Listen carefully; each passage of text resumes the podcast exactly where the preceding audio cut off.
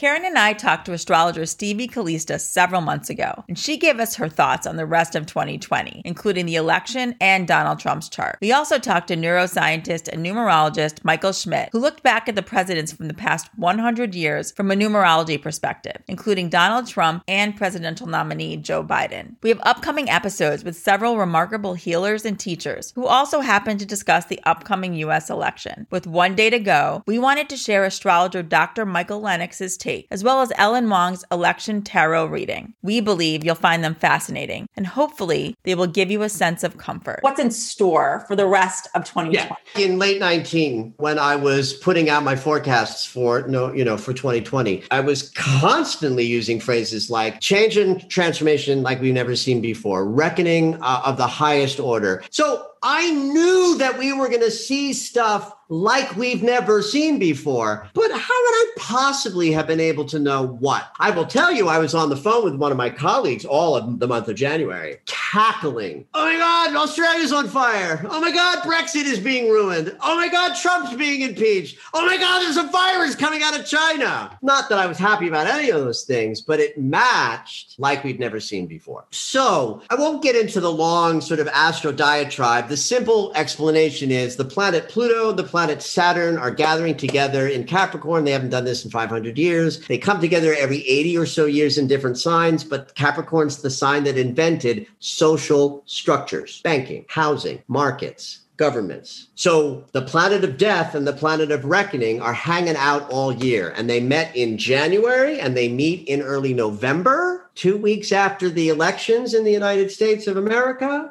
And so we certainly have an arc of intensity from January through November that's very complete and concise that will diminish in intensity after we get past November. We then have eclipses in December and January. Eclipses are just intense moments where seminal things tend to happen. The eclipse is very prominent for Donald Trump for several reasons. One is that it hits his chart in a crazy, crazy way. I've never seen a chart impact the way Donald Trump's chart is being impacted in November. It's crazy, including on November 3rd, election day. Outrageous. Wow. But it also doesn't say whether he wins or not. Of course not. I'm an astrologer who would never say whether it does. No, but even right. the things that are up there, like Uranus, the planet that can make anything happen, is on his midheaven on November 3rd. I mean, on it not like near it, on it on November 3rd and 4th. But Uranus brings the unexpected and the anything can happen. Nobody can say that's going to lead to him winning or that's going to lead to him losing because it's not knowable because it's Uranus. And then a few weeks later, we all know, like it doesn't take an astrologer to know that nothing's really going to happen with the election of clarity. And the weeks after that are going to be a shit show astrologically and colloquially. Uh, so I promise that as an astrologer. The first half of November promises to be very, very, very dicey with change, transformation, and reckoning all piled in from the year that we've been in. What happens in December, January, at least for those of us in the United States, is that the eclipses come and hit Trump's chart very, very directly. And Trump was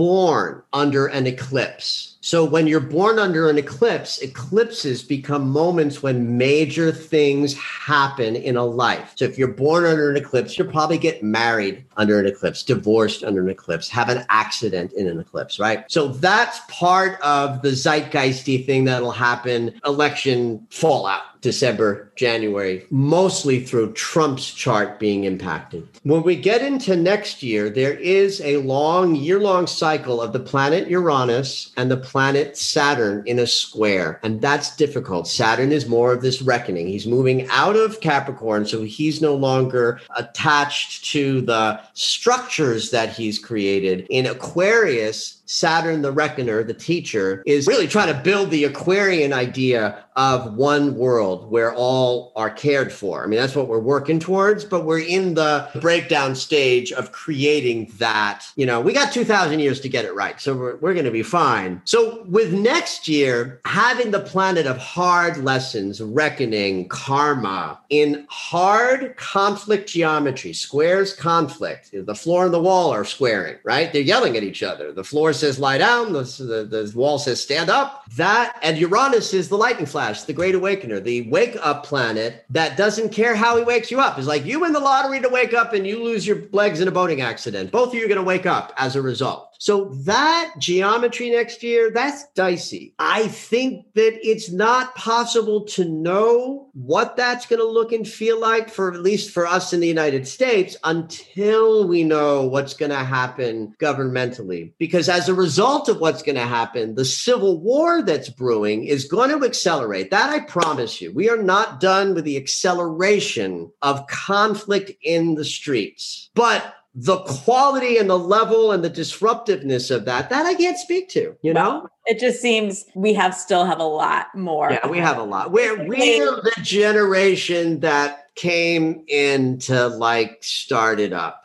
And it's Mm-hmm. hard work and it's brutal. I still believe in peace for humanity but i really do understand that as a multi-generational process that i'm here to do a job for when i'm gone. Let me do the most i can do while i'm here because i'm not going to see peace for humanity but i believe in it. Michael gave us a lot to think about and some specific dates to pay attention to. And just like him, I'm all about peace for humanity, even if it's not in our lifetime, but I'll hope it is. And now, here's Ellen Wong with her election tarot reading. The simplest way that I understand tarot, and this is very much like my interpretation of it, I don't consider myself like a legit tarot reader, but tarot is really a divination tool that allows me a way to channel messages from my spirit team. I've been learning specifically the Mother Peace Tarot deck, which are these really awesome circular cards, and it's created by these two women. And the reason why I love this deck so much is because it comes from a very feminist point of view, and there's so much meaning packed in it because depending on if you like get it upright or left, tilted left, tilted right, or even reversed, it all means different things. And so even a three card reading, which is what I typically do, is so packed with with information that it's almost like that's all you need. And it's literally just having a conversation with spirit. And so I'll just be shuffling like the full deck and I literally start out by saying like hi and then I pull a card as their response back to me. I like to mix them with four other oracle decks. And so my readings are typically a three card spread and then four different oracle cards. And I usually just I stare at it for a good amount of time and like usually it's like there's always a central theme that comes through and I like to call them they're not like straight up tarot readings. They're like more like wisdom readings to me, you know, whatever wisdom we need at that time. That's usually what comes through. So I did a, a reading specifically around the election. The question I asked was really around like, what do we need to know? Like, what do we, the collective, need to know about this election? And so I'll start with the Mother Peace Tarot deck, but the three card reading. So I always pull a major arcana card, which is kind of like the, the big cosmic energies. And then I'll pull a people card. There's four people for every single suit, whether it's wands, swords, discs, or cups. And then I'll pull a, a minor arcana card. So the major arcana card kind of tells us like what big energy is kind of happening in the world. Like, what is it that we need to know? So for me, the question I was asking was, what do we need to know about the election? And what came through was the hanged one, but it was pulled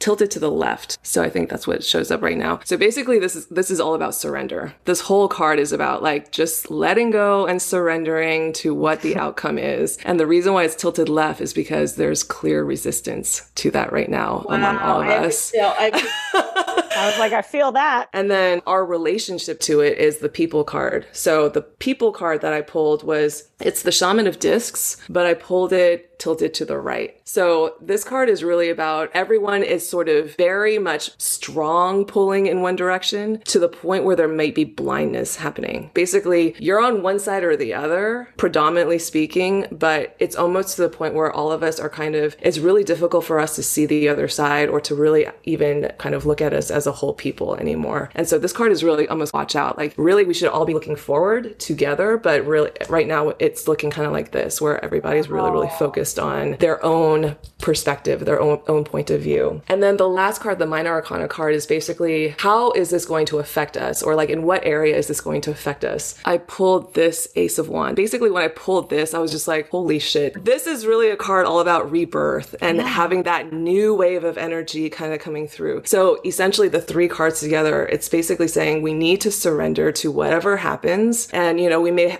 have our like proclivities. We may be going after Trump or we may be going after Biden. It, it almost like doesn't matter. We just need to surrender to it and take the position of knowing that whatever happens is meant to happen because by accepting it and just being able to move through it without whatever outcome pulling us down, that is really what's going to give us the energy to actually be reborn and to have this whole new world be ushered in. So we have this possibility, but it's just, you know, it's really kind of up to us to see how we react to it and how we sort of show up to the results. To me, the, what I'm seeing is it's less about who wins and more about our own responses to whatever happens. So the four oracle cards I pulled, the first one is the clownfish and the anemone. And this is the card that made me cry. This card is all about working together and not letting anything around us separate us. You know, this whole election, I feel like, has just kind of been a massive distraction. But ultimately, this is really a test and a challenge for us to kind of come through and not allow it to continue separating us in the same way that it has been. And then this fate card came through. And this is really a reminder to us that our reality is completely our choice. How we show up is completely on us. We create our fate. It's not that the fate is created for us. And the outcome of this election has no bearings on our future unless we make it so.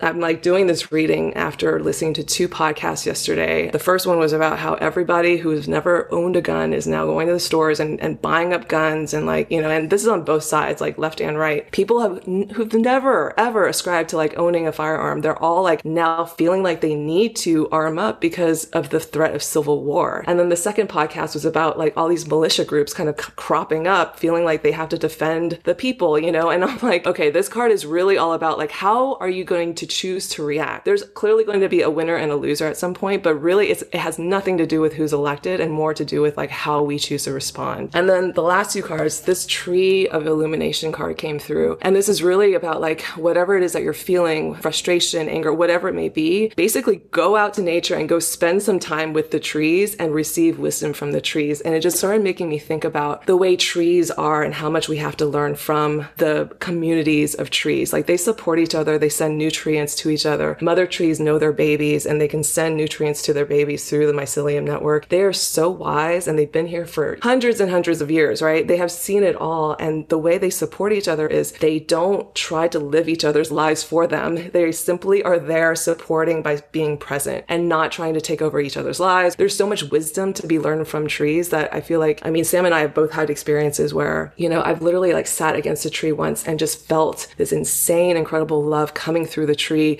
through my back, and just knocking me over with so much emotion because it's just, the trees are just so powerful in that way. There's something to be harnessed and learned from the power and the love of trees. And then the final card, Trust Your Innocence. This is really speaking to the fact that we all need to kind of tune into our intuition right now and kind of turn away from our ego, turn away from the mental chatter that is probably being propagated by a lot of news watching, a lot of what are other people saying, what are other people doing. And it's more about like tuning inward and really trusting your own truth and your own gut instinct, your own intuition about how it is that you feel. And again, it's not about this person versus that person or, you know, Trump versus Biden. It's more about just what kind of world do you want to create for yourself. I found that reading super powerful. It took my attention away from, oh my God, who's going to win? Who's going to win? Who's going to win? And more towards like, it doesn't matter. All that matters is how I'm going to respond to it and how I'm going to choose to live my life from this point on. I'm so emotional. That touched so many different points. I know from me personally. And I just have to say thank you. Everything you pulled and everything that you translated it as resonates so much with me. And I do think there's some personal things that it definitely hit for me. But I also think it goes along those lines of like, are we going to have a society that is fueled by fear? Are we going to have a society fueled by love? Because I choose love. And I really pray that no matter what happens, that we can come together. Well, and that we all have a role to play. I love that you pointed that out. I think that sometimes we forget how much power we each individually have in this situation. What you just spoke about, Ellen, I think is going to touch a lot of people and is going to help raise their vibration, which in turn is just going to help that collective. So thank you for what you've done. You can find out more about Michael Lennox at michaellennox.com. You can also follow him on Instagram at Dr. Lennox Dreams. You can find out more about Ellen Wong at wearedaughters.co and at Breathe